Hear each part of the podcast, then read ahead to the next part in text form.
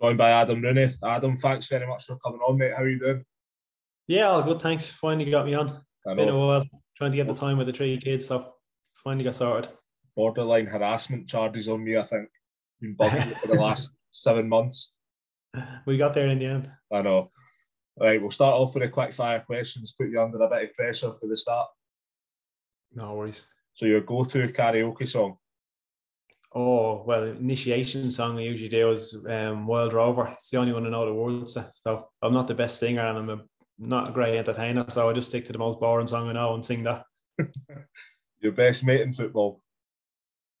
Oh, um, got a few. Quite close to Johnny Hayes and Richie Foran, and obviously from my time in Inverness and Aberdeen, Rory Gaffney, very close with him. Keith Fahey from time at Blues. Um, don't know. I'm going to cause trouble here if I pick one. Um, I'll say Probably Rory Gaffney or Keith Fahey.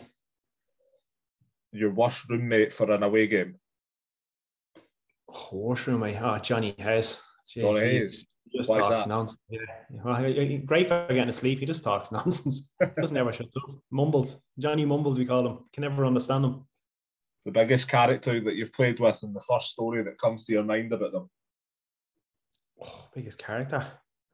Um, oh, probably probably Paul Quinn.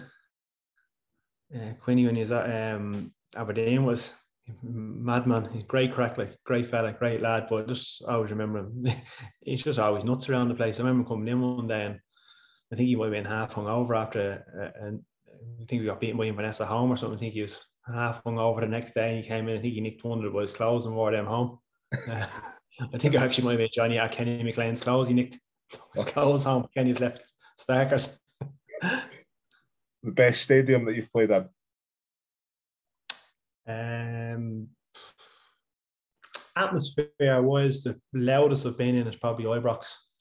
Um, that was probably when I was at, yeah, probably Aberdeen was always great atmosphere there. Ibrox, that was in terms of atmosphere and loudness. Celtic Park's unbelievable stadium. But um, in terms of actual best stadium, probably the Etihad. But in terms of atmosphere that I've actually experienced, is probably Ibrox. The best player that you've played against?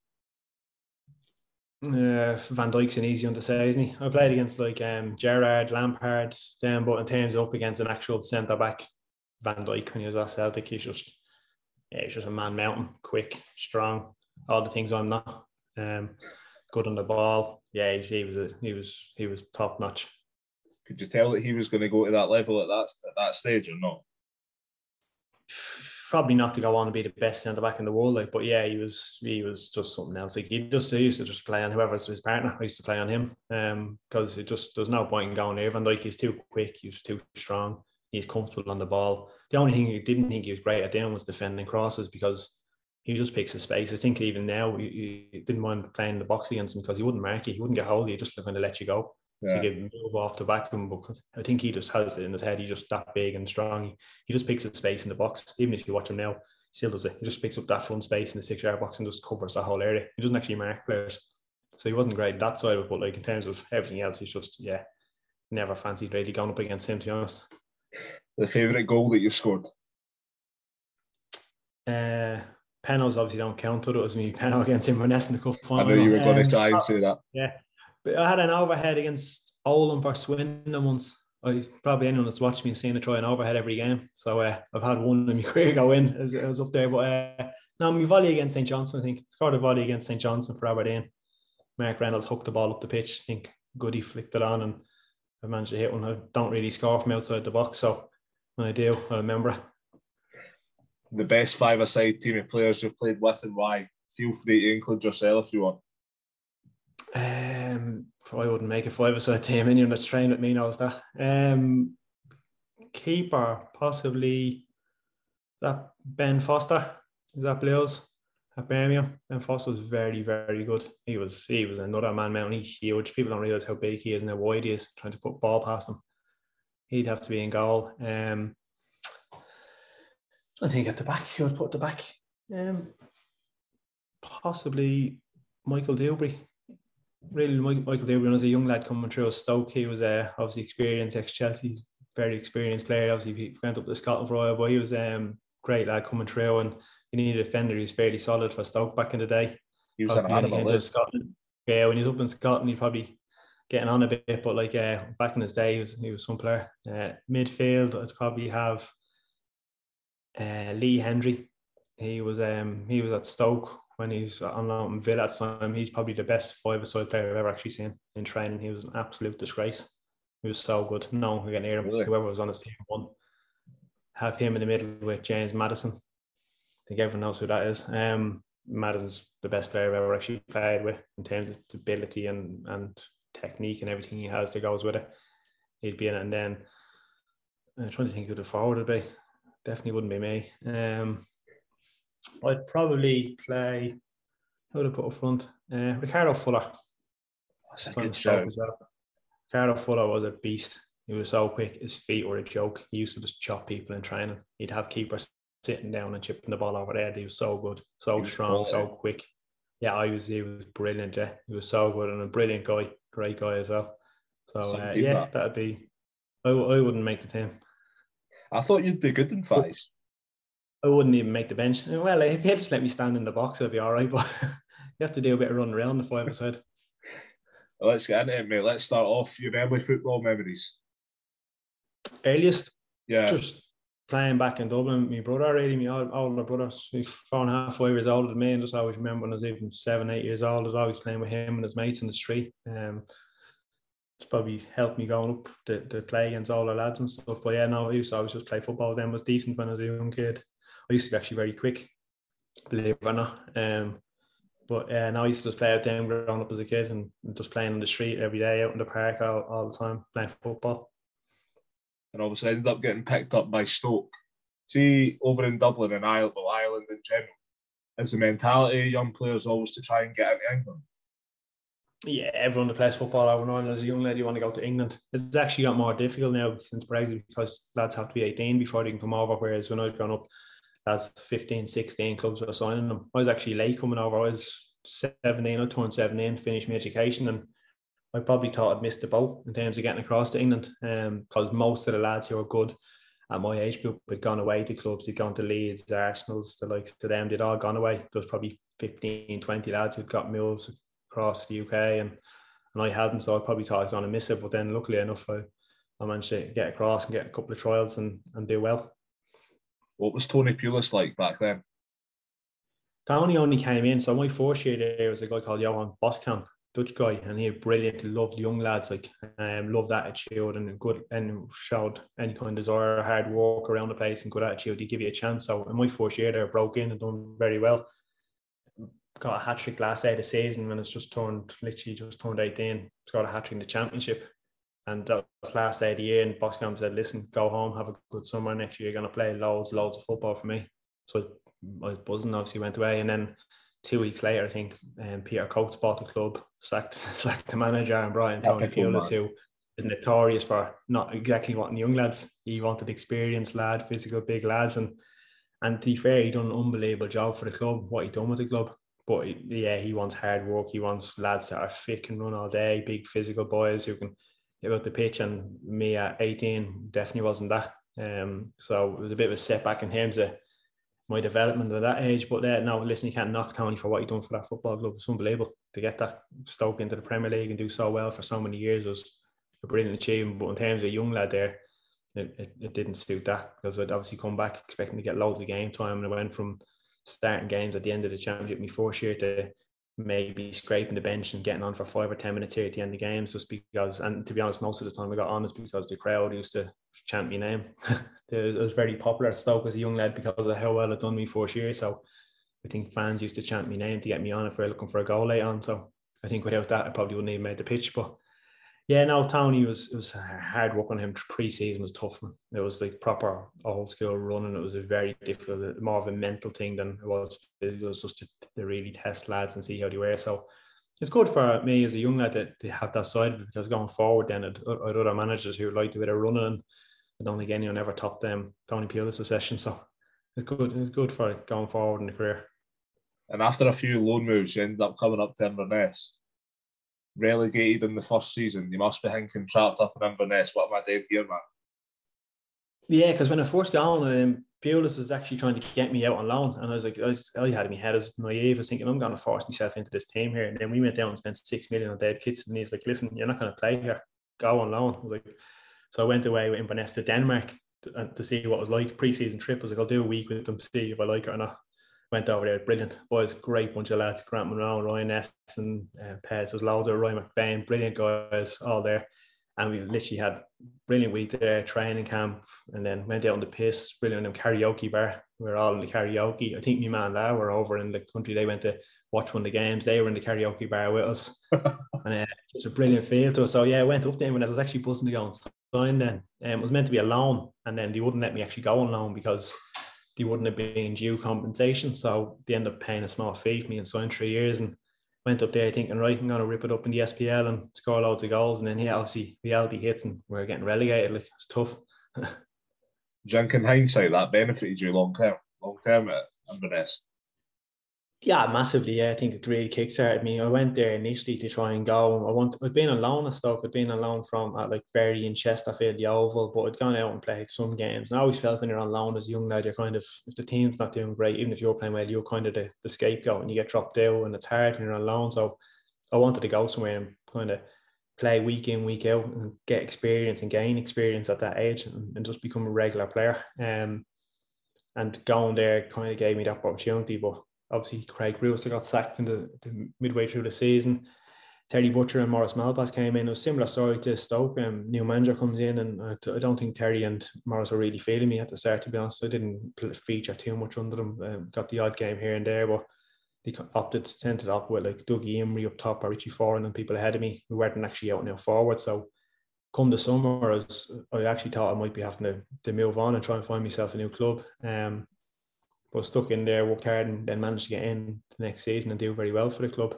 But yeah, that next season in the championship really helped me. We played, I think, don't know, got into the team in around October. I think played every game from there on in. That was the first time I had a proper run of games as a as in my career so far. Like, and I think the benefits of that were massive. And what was Terry Butcher like to work under? Obviously, everyone knows who he is. Probably imagines. Oh, great. Yeah, no, he's funny. Yeah, great guy. He's actually very funny he used to lose the head like after games, he got nuts. But he was actually a very funny guy as well, nice fella. Um, got always organised that the lads were always a tight group and made sure it was a good group of boys in that dressing room that worked hard and, and had their head screwed on right. But now, yeah, he used to lose the head. Like Maurice Malpas on a Monday morning would say to us, listen, he'd be down one end of the training pitch having us warm up and he was like, Mount Vesuvius down there is ready to erupt. Don't anyone do anything to piss him off today and everyone be just walking on eggshells around and thinking, fucking hell. Um, yeah, no, but he, he's funny, like Terry, like he was so passionate, like he loves the game and we used to have a physio, um, Fiona, and she used to come in after games. And after a while, we used to say, if we lose the game or we've been bad, make sure you put anything behind you because she'd always sit in this little ice box. So I would say, put anything that's in reach of him behind you so he can't see it because otherwise he'd be kicking and chucking at some. He used to come in and pick bottles up, launch them. He'd be throwing flipboards around, picking pens up and smashing them off the floor. He smashed a permanent marker before off um, of the games off the floor right in front of Johnny Hayes' face, and all the ink's gone over Johnny's face, and he's in his face screaming at him, and you can see the ink dripping off his nose, and it's literally Johnny's looking at his ink running off his nose, and Terry Butcher's in his face. I just saying, do not even attempt to touch your nose. but he's, he's mad like, but he's brilliant. He's actually very good, very very funny guy as well. That's incredible, man. That is so good. Absolutely yeah. petrified to move. Yeah, he's good. Him himself and Mao are very good. Mao had it in him as well. Sometimes Mao would take a he'd go, he'd go nuts, call himself the angry wee fifer. He he'd go he'd go mad at it as well. But Mao, he's very uh, dry, very sarcastic fella. But um, no, to deal them together were brilliant. I actually I love playing under them. And promotion back to the Premiership. See, at that point was the team really built around you scoring goals, and it was all sort of geared towards that. Yeah, we had a good link up. Um, myself, Richie, and Johnny kind of had a good understanding. There's the three Irish lads. We used to do a lot outside of the football together. We used to kick around together. Three three Dublin lads all knew each other well. Richie used to play off one side, Johnny another, and they both just used to look for me in the box. They just used to leave it to me to just go and get myself in the box, get myself free, and then try and get balls into me. That was the kind of understanding. I used to just chase anything up top. Terry just wanted me to get get after the defenders, chase balls down. That was in the younger days when I could run channels. But um, yeah, no, we had a good understanding, we had a good group of lads, good experience, and Um, I think it was just the dressing room that got us up that year because I think at one point Dundee were about 15 points clear of us in January and they were massive favourites. They had Harkins, they had um, Leigh Griffiths, they had a good squad of players there. They were flying and I think we ground them down. I think we ended up winning the league with about 12 points in it. I think we done 21, 22 games unbeaten and, and absolutely flying. How good was it for you in terms of settling, having, like you say, Foran and Hayes there with you? Yeah, no, to be fair, it's always great when there's a couple of Irish lads there. But even when I went up there first, I just always got them out the Scots. I always thought they're great. Very, I always find them very similar to the Irish, like a bit of crack, a bit of laugh, and true. very outside of football. But yeah, good, good, good crack. So I always found it very easy to settle up in Scotland anyway, regardless if those Irish are not there. You seem to love a night out, man. I was watching Si Ferry's interview with you as well. You right? He stitched you up there. I have, bad, I have, a bad reputation for this. They don't eat Christmas parties. I think everyone goes on the Christmas party. Irish as well, so I like a drink. And leaving Inverness, did you have any other options apart from Birmingham? Yeah, I could have went in January to Hibs. Colin Collar would have been on to me, had me down at Hibs, same because the contract was obviously up. Um, I didn't feel it was right to leave Inverness to go to Hibs at the time. Um, Crawley had been making moves in kind of League Two at the time, a big budget. They were trying to sign a lot of players up. They were onto me, um, but it mainly came down to Birmingham and Cardiff. Um, Malky Mackay was at Cardiff at the time, so I spoke to them, them and Alex McLeish was at um, Birmingham and opted for Birmingham. Um, the day before I flew over from medical, I got a phone call off my agent say um, Alex McLeish resigned. So the whole day went up in the air, and I didn't know what was going to happen for ten days. Kind of Crawley were on pushing for it then. Um, and then Chris Young got on the phone and said, "No, listen, I still want to do the deal." So um, I could have went back to Hibs as well, but Colin Calderwood at the time, I think he just left Hibs and was going into uh, Birmingham as a as a coach as well. So I ended up linking up with him because I was very impressed with Colin when I met him at Hibs. A really good guy, thought he was a good coach, thought he was a really nice fella, and ended up he ended up being one of the coaches then at Birmingham. And at Birmingham, scoring in the Europa League group stages. How good was that for you? Yeah, brilliant experience. So yeah, I really enjoyed that first year. I didn't play as much. I didn't play week in, week out, but I got a lot more games than I expected. I went in to just come down from the Premier League. So I expected like to try and buy me time over a year or so and push me way in. Um, the Zigic there on massive money who'd come down from the Premier League. Marlon King came in as a forward who was really experienced goal scorer. And um, we got Chris Wood in a loan at the time, loan from I think it was West Brom. He's only a young lad, but he's a very good player. So I knew I was competing against good players, but I played a lot more than expected. I think it was about 27 games, maybe. I think we do 27, 30 games. I got, I think we had 60 that year because of the Europa League games, with FA Cup run, with a League Cup run, with so many games in Championship and got to the playoffs. So it was a brilliant season. And yeah, obviously, experience actually playing in the Europa League group side is amazing. Playing against the likes of Braga, who were here unbelievable, Bruges, Maribor, and then getting a goal in the actual group stage is um, big confidence boost, Rory. Would that have been the year after they'd won the League Cup? Yeah, so they literally yeah. won the League Cup and relegated that summer. So they did a bit of a clear out. So they're bringing players in, but they still had a lot of players there on obviously Premier League money and, and they're still a, a massive club um, attracting good players. So it was, a, it was a good squad of players we had there. We are unfortunate really not to get back up. Well, to speak to you about your loan move to Swindon, what's the first Canio story that, that comes up to you? I was a minimum. So Ferry rings me every second week to ask me and remind him of stories. Oh, every day experience with that man. To see the first two or three weeks there, I just thought he was so funny. I thought this was so funny, like the way he goes on, how he is about the place.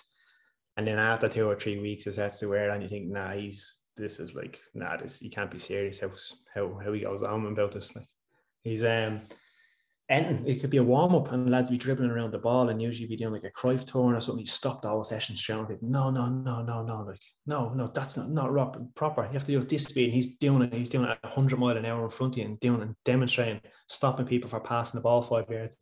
No, no, no, that's not how you pass the ball.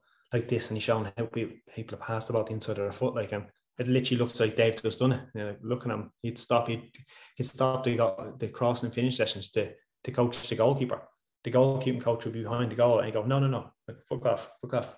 And then he'd get goal and show the keeper how to save the ball. And then like a minute later, something happened, the keeper would save it and say, see, listen to me, God, God.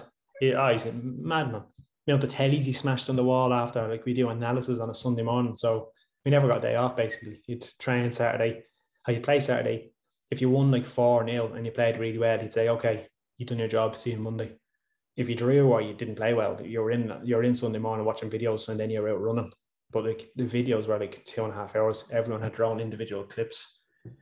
So you have a laptop. You had um, Fabio, who was his um, assistant, would like open a laptop and you just see your name, and then once you click your name, list the clips from the game would come up, and you just be praying. There's like two or three of them every week. Andy Williams up front, nicest lad in the world, run all day for you, never say it. I'm bad, grass his ass off. Every time he'd be last last click, you just see list and anything. Oh, and you'd go through him about how bad a player he was and what he needs to do better anything. But he played every minute, like so you must have liked him, but he used to hammer him. But you'd just be praying that you'd only like two or three clips. Because you'd be in there for two and a half hours, him just talking about how how bad you are and how you need to do things better. Nuts like. Have you ever seen anything like that again? No, no. Terry Butcher obviously used to have the head loss in him after games and could go nuts. Di Canio had that in him all right, but like not to the extent now. To be fair, you can't complain about what he did. We use in terms of that year before he left, I think we were top Aye. when he left. We ended up finishing out the we ended up finishing the playoffs and then lost out. But like I think if he stayed, we go up because he's tactically so switched on. And lads used to they knew they had to run run the bollocks off him. You couldn't not run around that pitch as quick as you could because he'd just take you off. He brought me on against Bournemouth. I think it was the year Bournemouth went up. And he went great at the start of the season. He brought me on like 80th minute. I came on and was at a throw in. And um, they took the throw in and was, I ran the closure man down. They've kicked it long. I've turned around. The kind of gone nuts on the sideline. Sends the other forward out and hear him say, No, no, no, he's not ready, not ready. Didn't sprint. Sends the other forward out to get warm. I was thinking, I'm getting taken off here because I didn't sprint as quick as he thinks I can. And then about a minute later, I scored my free kick, so I got left on. But literally going to take me off because I didn't sprint for the very first ball. Um, my first game actually was the Wes Foderingham getting dragged off after 18 minutes. That's that the best story game. ever, man. He called us in the night before, so I think there was five of us. It was me, like Darren Ward, Giles Coke, someone else, someone else. I think there was five of us signed basically deadline day. And he calls us in Friday night away. He's kept us back after dinner. Says a little bit of clips of how the team plays. He wanted to see. And he says, listen, when you're warming up, warm up full speed. I'll send the physio uh, fitness coach out with you. You warm up full speed. No, no, not with me. None of this half jog, half jog. No, no, no, full speed. He said, and warm up from first minute because I'll make subs first half. He said my record's what, 22 minutes, I think, and starts laughing.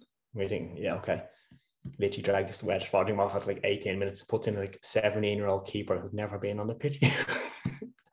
Mad, like literally nuts. He, yeah, he destroyed the dressing room after that game as well. Really was in his head with Wes, like flipped the tables, flipped the physio boards, kicking walls, a lot. Like he had it in him to lose the head. Like, what were the players thinking at that point when he'd done that to Foderingham? You see, what managers are like that, oh, taking him off. Um, he just he just said what they do. It's nuts. Like you think, what are you doing taking your goalkeeper off seventy minutes? Like he wasn't even. He's kind of a fault for the first goal, but wasn't really all his fault. And he just had it in his head that Wes Rodman lost his head because they got what happened for the first goal, and he's like, no, he's not paying attention. His head's gone. So he dragged him off. Like I'm crazy stuff. Well, that's the thing. I think a lot of lads have think as well. Though he done things at times. He thinks to draw attention to himself, that type of thing. So like, oh look, you've taken the keeper off after 18 minutes. He knows it'll be a talking point. If it works, then brilliant. So you can't complain about the manager he is in terms of tactically and fitness wise and that. But I just think he expects for that level he was at League One, he expected lads to literally live like you'd imagine Ronaldo lives to the like utmost professional everything. No drinking, you don't drink coke, you don't drink eat sweets, and I think he expected lads to that's how dedicated you should be but he, it's lads playing in League One. Like, I was going to say that. I was going to actually ask you that. It seems like he was probably managing below a level that he was expecting players to be, if that makes sense. Yeah, he used to say he used to say on the bench, he'd be like, "Oh, if we were playing badly here, we go, oh no, no, no, no, get me to Barcelona, Real Madrid, please come save me." Lads be saying, "What are you?" But then he went to Sunderland and had like um top players like like John O'Shea there who won the Champions League, Man United and stuff like that. And I think he he didn't really change his style, so it was still a similar style. But you're dealing with top earners there who are on big money. You can say to the board, "No, we don't like how we're being treated here," and the man manager inside of it. Um, I think that's where I let him down because it, tactically and what he spoke about, was like spot on. Some of the detail he used to come up with, he'd be like, yeah, and he, and he is spot on what he says, but just think about how he went about doing it and the man management side of it is where it let him down. Like, like every story that I hear about Di Canio, it's absolutely piss myself every time. They're just ah, so oh, entertaining, yeah. And like even now, I still speak the side, and like every now and again, a new story will pop up that you forgot about, and he'd just be like, I don't think anyone can understand what it was like to play under him unless you've actually been there and played for him because it's just surreal. Rafa De Vita's been on this as well, and he had some incredible stories about him as well. Yeah. Rafa's a great guy because everyone used to say to Rafa, Rafa, what's he saying? Because he'd be speaking in Italian on the bench and he'd be hammering boys and be like, Rafa, what's he saying about him? he's like, ah, oh, he's like hammering him. right, he was saying that as well. He's an absolute legend, Rafa, man.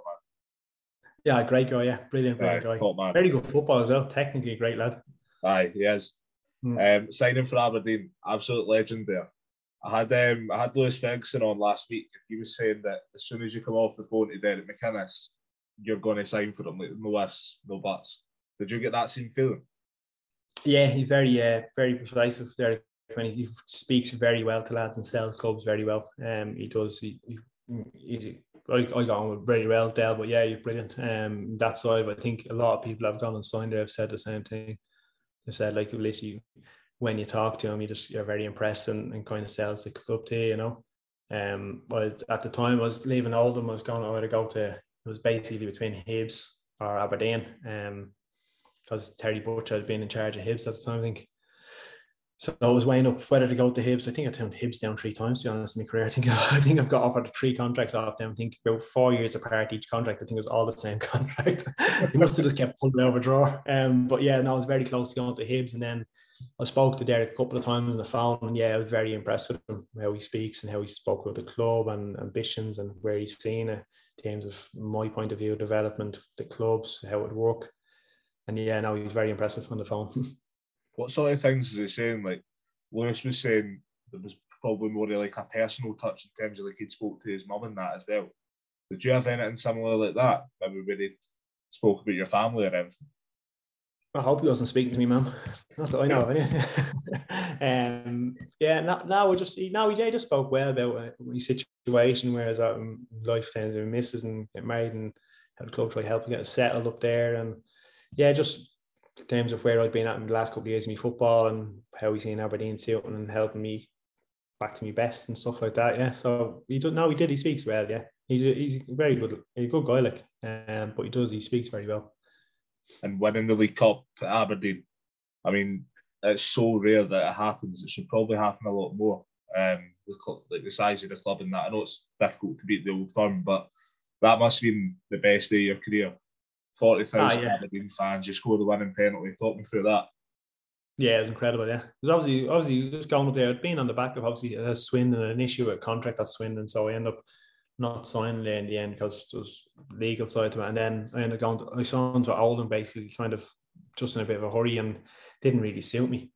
Um, so I wasn't really enjoying my football at Oldham. Um, I wasn't really playing well, scoring a few goals, but I wasn't actually playing well. The, the team didn't suit me. I didn't suit the team, and I just wasn't enjoying football. And then going to Aberdeen, like literally go in and hit the ground running. I think first game was Motherwell, scored a rebound, um, got off the mark with goal. Then the next game was St Johnstone away at Tynecastle. And it was 16,000 and I think 12,000 Aberdeen fans. Just that's when I realised like the size of this club because Johnny Hayes and Willow and stuff like that used to say, oh, how big the club is. And Johnny used to always go on about when he left Inverness and went to Aberdeen, like you couldn't walk down the street without getting a photo or an autograph. And I thought, oh, this is Johnny telling stories again. but he's actually he's spot on. It is. It's such a big club, so well supported, and such a good fan base. So after that St Johnstone game, I realised straight away just how massive this club was. So then when we got to the final, and you, all of a sudden everyone starts telling the club hasn't won a trophy in 20 years, you're not been the cup final in so long, you start to think, right, there's a bit of pressure on this one now. So to get down to the winning panel and, and the step up to take it was nerve wracking, all right. But be fair, was lucky enough that I think we had a bit of leeway, and I knew if I missed, we could still win it. So it took a little bit of the edge off it. But yeah, no, it was unbelievable. The, the highlight of my career, like. What's going through your head at that time when you're going up to take the penalty? You're thinking about, off, oh, you score this, can become a club legend, or you just kind of just score? just kind of shitting yourself, thinking don't miss. yeah, just thinking don't take a stinking penalty. Just make sure you get it in the net. And um, you don't really care how it goes in, but we'd practice penalties all week, like, and I've taken so many penalties in my career. I must have scored 50 by now in my career, like, but I usually go left or right. Very rarely go down the middle. And the only reason I went down the middle is because Ryan Esson was at um, Inverness with me. I swear I never scored a penalty when I'm training. I used to go one way, the other way, anytime in training, no matter what way I went, what I'd done, he'd save the penalty. So in my head, mentally, is going in thinking, I hope he's not on goal for penalties. And then he was obviously a goalkeeping coach at the time. I thought he's to tell Brill where I'm going here. I'm thinking, shit myself, something, just stick it down the middle and hope for the best. So when I went in, it wasn't. To be fair, I can't even actually remember much after striking the ball. I just remember hitting the net. That I couldn't have told you where the keeper went. I couldn't have said if he went left or right. I just remember the ball hitting the net and running off. And what I speak to you about the celebrations after that? The other night out after that?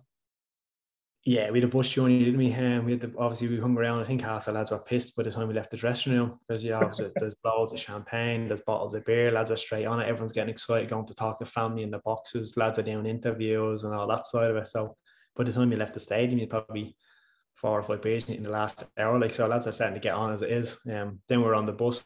I think I think there'd been a crash or something. So it's going to take about four and a bit hours to get back up to Aberdeen, which was great because we thought, listen, stay on this bus all night. So it's something back in the Marcliffe Hotel in Aberdeen they'd organised in case we won it. So we're getting a bus back to there and yeah, just the usual on the bus, everyone based singing songs, having a laugh. I think uh, Barry Robson had done something, got fined in the week in the build up to it, so he had to stop off at Tesco on the way and fill up a trolley with drink for us as well. So everyone took great delight in him spending like 300 quid in a round of drink. Never put his hand in his pocket, that man. So we were all buzzing. um, but yeah, no, great crack. I think Nicky Weaver was in top form. He's a very, very funny man. Uh, he was in top form in the bus. Scotty Byrne, and yeah, no, brilliant. Tony Dock was absolutely steaming. The time we got was back it? to the market hotel, must have been half 11, 12 or something. We pulled up in the sky, you know, his cameras there, and we were all pissed. And Doc's walked down the back, hushing everyone, saying, shh, shh, shh, shh. Like, lads, I know we're all pissed and having a laugh. But he's like, listen, sky cameras are here. Try and look a bit respectful, yeah.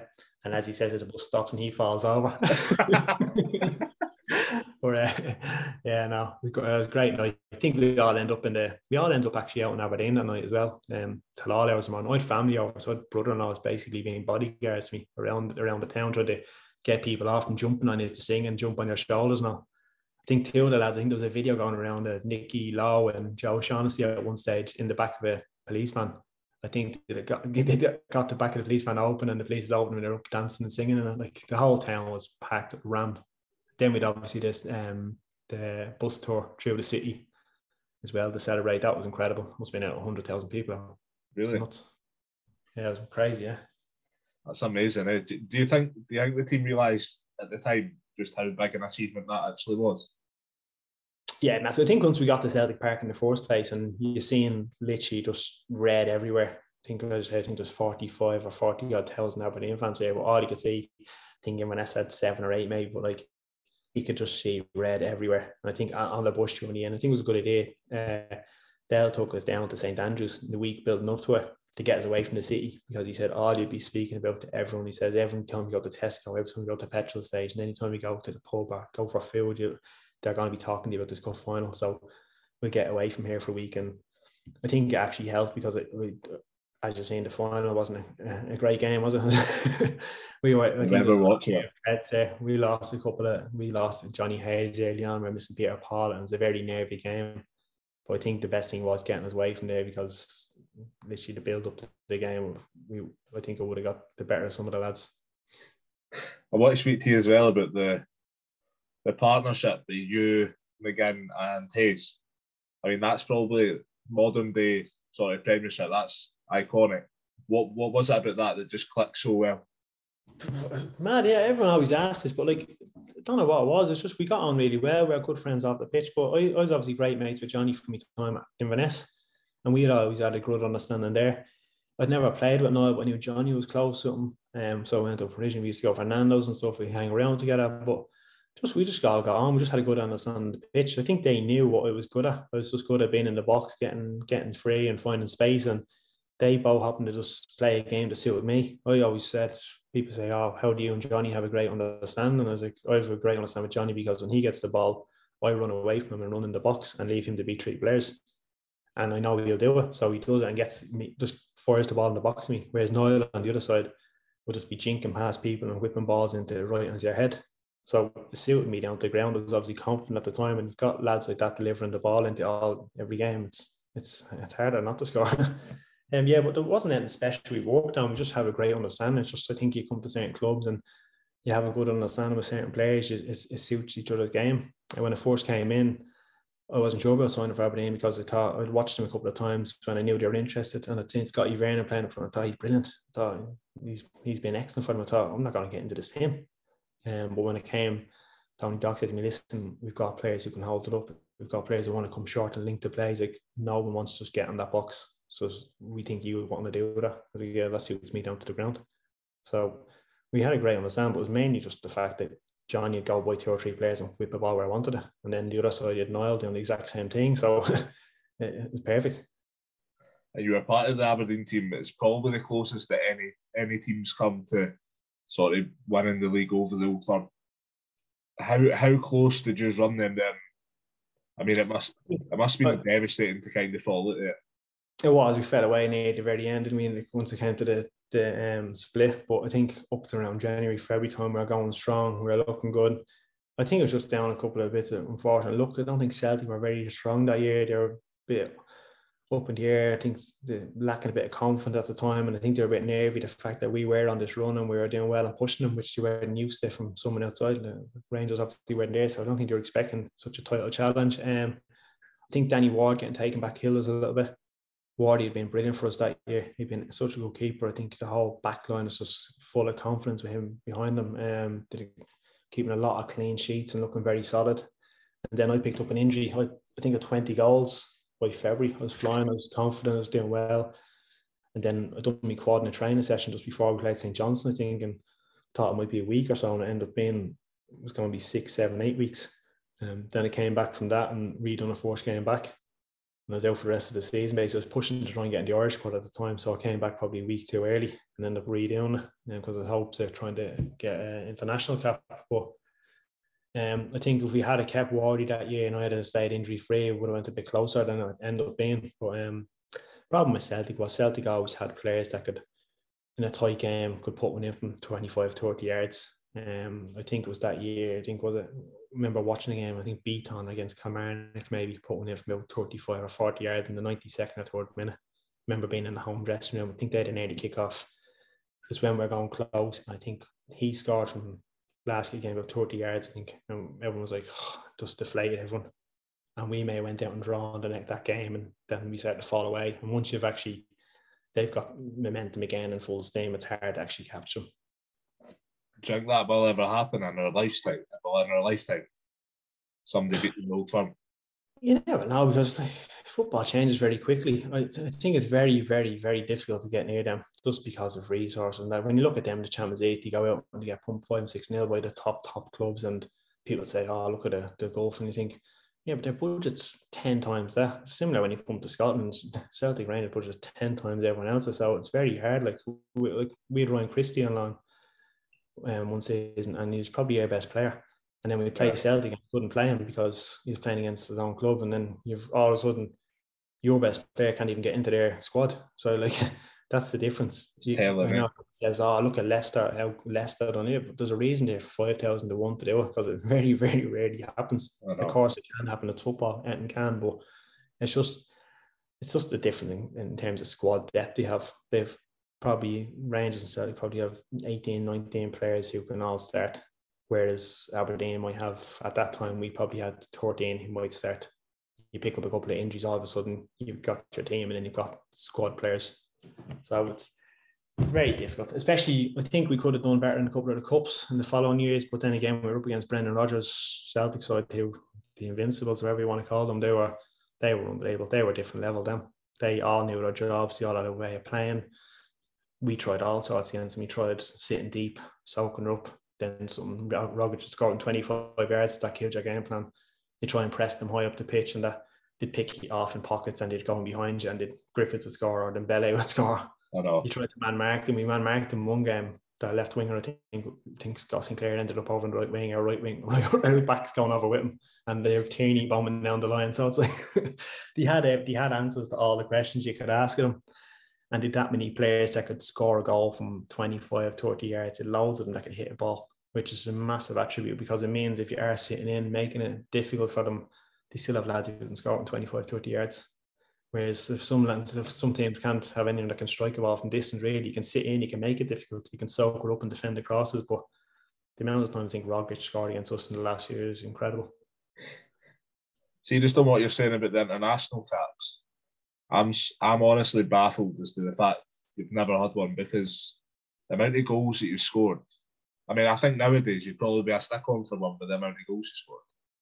Yeah, possibly could have got in, but to be fair, the time was kind of kicking around the squad. I think they had like Robbie Keane, Kevin Doyle, Shane Long, who was playing week in, week out in the Premier League. So they do that lads there as well, you know. So I'm, I'm realistic as well. I realise I was playing the Scottish League when I was up against lads who are playing the Premier League in England, and it's just it's a different level in terms of the standard you're at. So it's realistic. But I think that year when I got injured would have been a chance because literally every forward and the whole of Ireland was injured at the time. And then I, there was two friendlies coming up, and I think Johnny might have made his debut in the games. And I done my quad, and I tried to get back for the next set, and I said I thought I need to play before the squad's announced so I can get picked for it. And then came on against Motherwell, scored, feeling great, just pushed off, and quad went again. I was like, oh, that's me done. Like I think that them two games I would have met, got capped because there was no one else really that could have at the time was pushing for a spot. So that was probably the opportunity to get capped, but wasn't to be. It was great to be involved in the squads, but I'm also realistic that I don't think I was ever at the level I was going to be leading the line for Ireland every week. I think it's probably a case of Ireland were just a lot stronger, like you said, but those strikers they had. Maybe they are now. Yeah, at, the, at that time, yeah, I think the Irish squad a few five, six years ago was probably a lot stronger than it is at the minute. Yeah. Um, you see the forwards who are there now, good players, but there's probably more of a chance of pushing and trying to ask questions and getting in there now than five, six years ago when you had the likes of Robbie Keane and Kevin Doyle, Shane Long, even Dave McGoldrick, people like that who were all playing at a very high level and playing to good form, Jon Walters. So you'd you'd players who are well established internationals who we actually had a very strong forward line. What would you say was the best team that you played with at Aberdeen? What year? I don't know. It was very good. They've done a very good job of turning players over. And because when we lose some players, you'd always find someone like remember, I think I'm not sure Maddison was in and got he went and we thought he was very good. He got Christie on loan again, and then he went. I think and he brought young Lewis Ferguson in. Then when you think, oh, he looks a player like and Kenny McLean, you had loads. Probably that fourth year was very strong. You had Russell Anderson, and Mark Reynolds at the back. Um, Shay had obviously come in, Andy Considine left back I mean, Johnny used to play left back sometimes. He'd Willo, Barry Robson, Ryan Jack in the middle of it. I don't think Jack was even starting week in, week out then. He was excellent as a young lad, but I think Willo and Rob would play ahead of him sometimes. Then he had Niall, Peter at that season was unbelievable. He was in great form that, that, that number of years. Johnny, probably that fourth year possibly was the strongest. But then you look at the players that have come in after and and, and gone on to do great things, which is Kenny McLean. Jacko established himself and became regular skipper of Rangers then, even Scotty Wright who's gone on to do very well. There's some great players who's come through that squad in the last six, seven years. Really great number of players. So I think he's done a great job every year, kind of replacing ones he was losing. But um, there's only so long you can do that for. and in terms of leaving Aberdeen, when did you start kind of thinking about leaving or realising that your time was up? It was only really towards the back end of the season when Sam Cosgrove would come in. Um, up to then, it always been the main striker um, since my time there. And he'd always, to be fair to that, he'd always brought in competition. And there's nothing wrong with competition. He'd always brought in Stevie May. I think we were desperate to get him for a number of years. So he'd come in.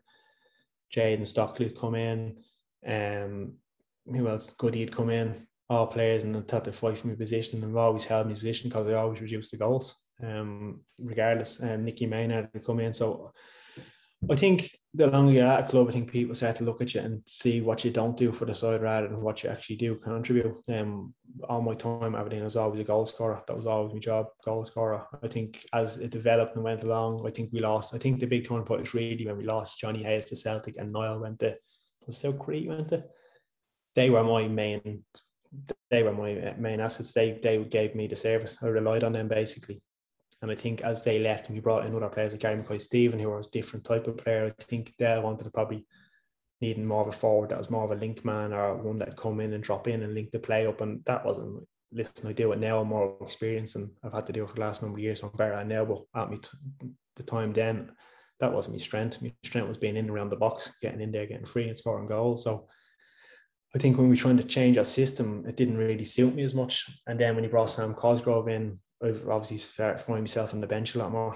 I think I'd only started two games from February until the end of the season that year, and I thought I'd gotten starting 95% of the games to all of a sudden I'm looking to get on for 10, 15 minutes of games, and I thought I deserved more than that um, because I was still scoring goals and when I was getting opportunity. So um, yeah, just towards the back end, I was getting to I must have been coming up to 30 at the time. I just thought 30 in football is a number of people just start to think right after you hit 30, you're only like only get offered one year contracts here and there. You to struggle to get in more than that because people use your age, regardless how fit you are.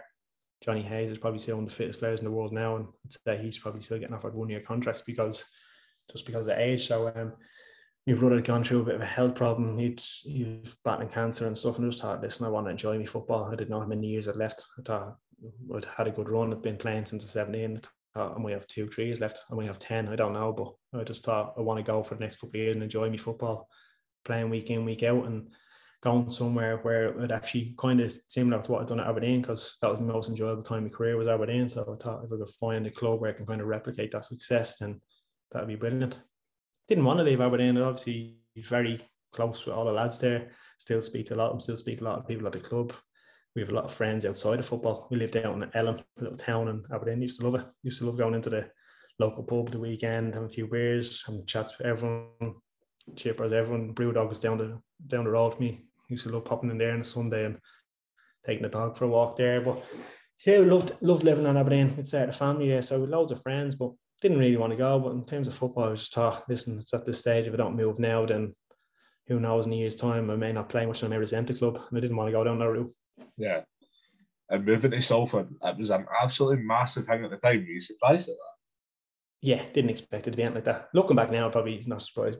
Should have actually expected a bit because I was obviously one of the main lads at Aberdeen at the time, and to leave to drop to the National League was probably a big thing. All right, but at the time for me, as I say, uh, Gary now Derek actually rang, uh, spoke to me first day of pre-season, came back and I'd obviously had these doubts in my head and was going to speak to him and said, Gary Neville was on the phone for you.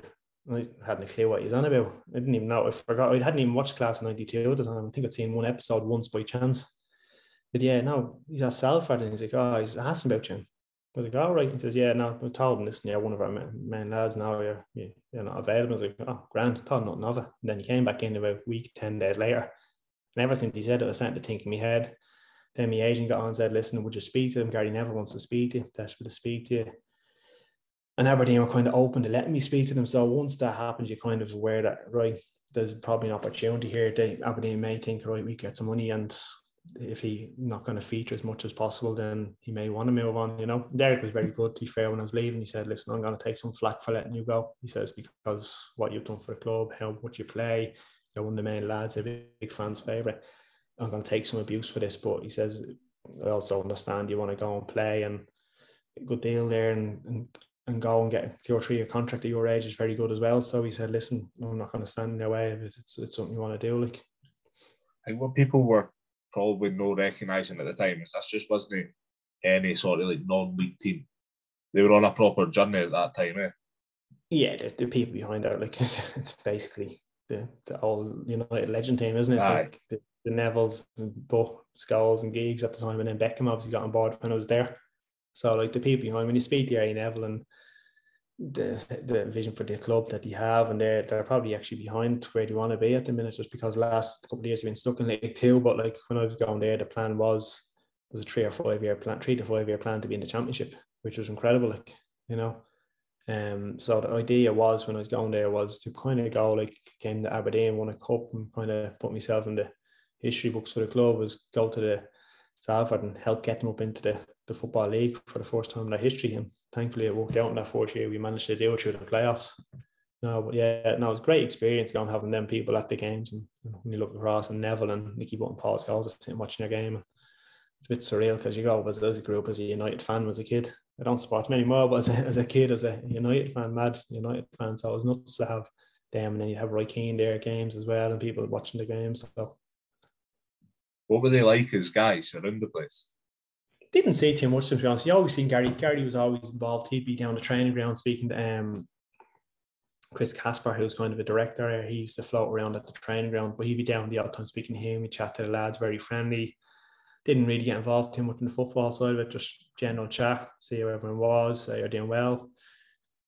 That was it really. He'd be at all the home games. He'd be always there. Home games, you'd see him. Um, some away games, he'd turn up. I think he turned up at we played Sutton away in the, in the league, won the first few games down in London. And I remember looking over and he's at a game, thought really, really takes it serious because people always say it's all just a, a hobby for them, but he's right. really, really involved. The rest of them aren't so much there to go to the games, but you wouldn't see him in and around the club as much. I think it's more Gary just can't let it go. He's just so involved in it. Um, Sorry, what we said? I was just going to say Ryan Giggs popped down once, have a chat with the lads in the training ground, just have a little general chat about lads doing stuff in the community and stuff like that. But yeah, the rest of them didn't, you'd see them at games, but it was mainly the playoff final. Then we bumped into them all. When we won the playoff at Wembley and Beckham had been involved, but then I was injured, so I got to meet them all in the tunnel beforehand. Um, but then afterwards, then we went back to Beckham's bar. So Beckham has a bar where I think it's Guy Ritchie, it's right in the middle of London, Westminster, like a little pub. Um, so we all went back there and that live music on. We're all back in the bar, all celebrating, with having chats with Beckham and Giggs and Scholes. That was a bit surreal, like. That's unreal, man. Everyone desperate for a photo with Beckham. what was he like? That's that just sounds amazing. Yeah, he's class. Beckham's just a hero, isn't he? Legend. What ah, like, yes. lovely, lovely fella. And um, he was his kids were actually there as well in the pub. They were leaving because he was having a few beers and I remember later on in the evening, like um, one of the kids came out, I was like, oh, the driver's here to take take the kids away. He's like, so we're going to go. And it's like, oh, Harper wants to stay with you. And he's like, oh, would you not, you want to go with your brothers? And she's like, no, I want to stay with you, Dad. And he's like, I can tell you, he's devastated. He wanted to crack on the. So you have to look after the little guy. but yeah, now it was, oh, it was just a mad moment, like sitting around having a few beers, chatting to like Scholes and Beckham and like he bought in the Nevilles and stuff. And people like you hear, like literally hears used to go and watch them as kids. And your dad take me over to watch games at Old Trafford. I remember watching them, like, and then to be sitting in a pub having a few beers with them. It's uh, surreal. What was it like always having the TV cameras following you around like, training and the games and stuff when those documentaries were coming out? Yeah, we used to lads, you know, lads are like just give the used to give the cameraman a bit of sticks. So we had to edit out a lot of stuff. lads be and saying stuff that he knew he couldn't actually use. He'd be saying words he couldn't use, and you know he couldn't use that bit, so he'd just say something. Um, yeah, it's great. They, they do the show very well. To be fair, it's funny though. It's like it's so edited. Like because when I went down, yeah, yeah, they came. I went down and um, I must have been there. I want to say I signed the end of July, begin beginning of August. I think was the time the season kicked off, and um, my missus due. She was due the end of September. But we came and filmed in my house then. They wanted to do a bit. They used to go to lads' houses and film and ask them some questions with the, in their house, and they filmed with me and the missus in the house but they done it as in like as if it was before the season started. So they'd ask questions like, "Oh, looking forward to start the season," and I'd have to be like, "Oh yeah, looking forward to the first game. You know, it's here now, season's here," and then it got to missing. And he's like, "And do you get nervous?" And she'd be like, eh, "No, because obviously they had a good win last week," and he'd be like, "Oh, you can't say that because with the season hasn't started yet." So then, like, we had to put the baby out in the hall, like asleep, because the baby is probably a month old. So I was like, get the baby, see, put in the hall, leave the baby out there, and like pretend like she was due in like a few weeks, and then we I'd change my t-shirt and I'd get the kids changed and theirs, and then bring the baby in. It's like oh, like it's two or three months into the season now. It's going well, and he's scoring goals. That's a mental man.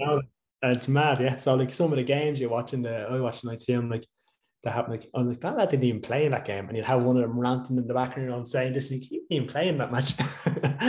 but they edit it very well. But it, it's fairly spot on to what it is like. But it's just, it's some some parts of our editors to make it more entertaining, let's say. Mate, you've absolutely ruined that program. I thought it was class, man. It is, it's brilliant. It, most of it is spot on. Most of it is like what what actually happens, but it is parts of our edits that like like that, the different stages of the season, and that you might have people saying things where it might have been two months previous, they might have said, or two months after, they might have said, and they back in. It's a sell it's TV, isn't it? That's what you do. That's true. That's true. How do you look back on your time at the club? Yeah, time. Yeah, great time. Yeah, really did enjoy it because obviously you have to come from Aberdeen and, and going to a new club, and it's obviously a completely different setup. You go from Aberdeen where you've probably got two and a half thousand away fans going to watch against St Johnstone, and when you're playing at home against someone for yourself for the National League, you've got maybe 18, 19, 100, 2,000 fans. So you've gone, you're going playing a Celtic Park, 60,000. It's all of a sudden you're going to play in a, a Gateshead where it's it's like a, a running track and there's like four or 500 fans. So it just, it was adapting to that side of it. But actually, in terms of the club, there's great, brilliant group of lads, great dressing room. Lads are brilliant. Like the best thing about it was a lot of them had come up from lower leagues. So some of them used to have proper jobs and stuff like so. So they're so down to earth and honest and just hard working with a great group of boys. Got really well to man. Jack Graham Alexander and Skip got on really well with them. Um, yeah, no, enjoy playing football, scoring goals, and we are winning most weeks. So it's when you're winning games and scoring, it's, it's hard not to enjoy it. And on to the present now, obviously still playing. I want to ask you about your your soccer school. What made you want to start that? It was just um, in the summer, an injury towards the back end of last season. So we had been promoted um, with Solihull. Had another year. We didn't go up, and then I had an ankle operation due to get a bit of bone taken out of my ankle. It's the first operation I ever had. Wasn't anything big, but it set me back in terms of pre season. And of our clubs. And then I was trying to settle what to do because could have went back to Ireland for the last two or three years. Um, clubs back in Ireland wanted me to go back there and play. Um, and then me and my missus always thought we were back to Ireland, but the kids are settled kind of where we are here in Solihull. We really like the area and the kids really enjoy it. My eldest is football daft. He, he trains more than me, but he's in all the clubs. He's in like the Wolves, Villa, West Brom, all them. He's, he trains with them all the week and he loves his football. And we're thinking kids are really settled here. So we're going to stick around for another few years and, and probably end up, we could end up settling here. So, um, didn't want to start moving around again. And then I thought I may look at going part time um, because you can still play at a decent level down here. Part time football is still a good standard in the league I'm in. Um, and do something on the side. It allows me to start doing stuff for going forward in the future for when I do after retire. So it's just it's basically looking at doing that. I could have stayed full time, but it was to stay full time with clubs. All the clubs were like two and a half, three hours away. There's a lot in Scotland wanting to go back up to Scotland, but I didn't want to shift the family up there. As I say, we get past certain age, only offered one year contracts. I didn't want to be gone, taking the whole family up to Scotland for a year and then possibly in a year's time having to move up to me again. So instead of moving and traveling around, a lot. I decided we'll settle here and I'll find a club locally that I can I can play for. So it happened to work out well. And then the, the soccer skills was basically coaching, coaching kids, coaching wherever, some adults, teenagers, whatever, any age, mainly doing one to ones and stuff like that at the minute, trying to help them develop their game and and that side of it. I'll eventually open up a proper skill where every week and two we'll have large groups of kids in, but you need the proper coaches in to help you do that. And I wouldn't want to just do it just for the sake of making money. I would rather make sure I have it set up properly before doing that. So yeah, that's just something to do on the side and, and for going forward in the future, really. Is that something that you want to do in the future? Maybe go into senior coaching as well? Yeah, well, well, ideally, yeah, that's what I'd like to do. I'm doing my badges. I've got my B. I'm going to start my A now in January, and um, I've had nearly had opportunities in the last couple of months where I've had people have possibly have me as a, a, player coach role, but it didn't happen. But yeah, not something I'm going to do in the future. I'd like to go into coaching. I'd like to go into management. I wouldn't really like to go into coaching. I like the idea of coaching, but really, see if you're a good coach, you can be a manager. Everyone wants to be a manager, don't they? Uh, that's true. That's true. Everyone plays championship manager. You don't want to be a coach. You want to be a manager. So, but it's a tough gig, like so. I was going to ask you as well. You just touched on it there. but you're saying about the teams who have wanted to sign you in Scotland was that Premiership teams?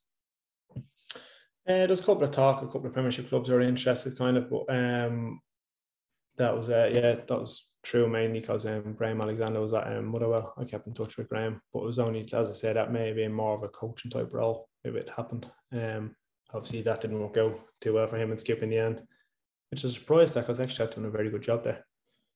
Um, but yeah, um, there's a lot of championship clubs on as well, quite a lot. And to be fair, I wasn't really distracted. I didn't even speak to a lot of them. I just said, listen, I'm not going to move back up to Scotland because I know what the kind of financial way of it is. And it, it wouldn't be financially able to move my whole family up. And I'm not one that'll travel and leave my kids and all at home. That's that's what I wouldn't do. So well, Adam, thanks a lot for coming on, mate. It's been a pleasure. Really appreciate it. No problem. Pleasure. Anytime. Another seven months.